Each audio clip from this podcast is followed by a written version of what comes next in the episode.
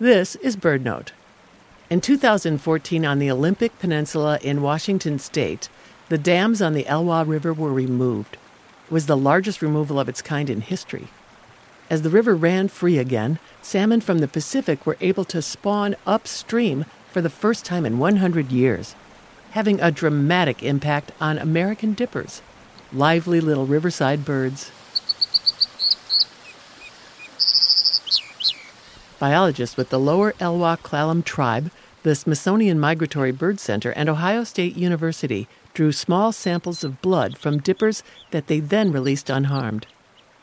Analysis of blood and feathers showed that birds with access to salmon have higher survival rates, and the females have better body condition than those with no access to the fish. These dippers are also much more likely to stay on their home territories rather than expend energy to forage widely. And they're 20 times more likely to attempt raising two broods in a season, the most important contributor to population growth.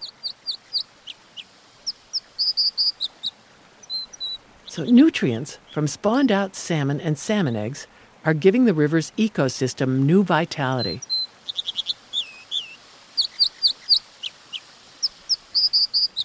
For BirdNote, I'm Mary McCann.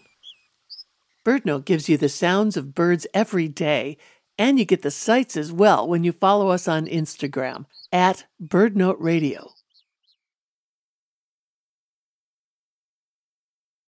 Join BirdNote on Wednesday, March 27th for a captivating conversation about the power of photography. A panel of esteemed photographers will share their experiences, breathtaking captures, and insights into how stunning imagery can inspire action for birds. Plus, stick around to hear the winners of BirdNote's 19th birthday photo contest. Register for free at birdnote.org.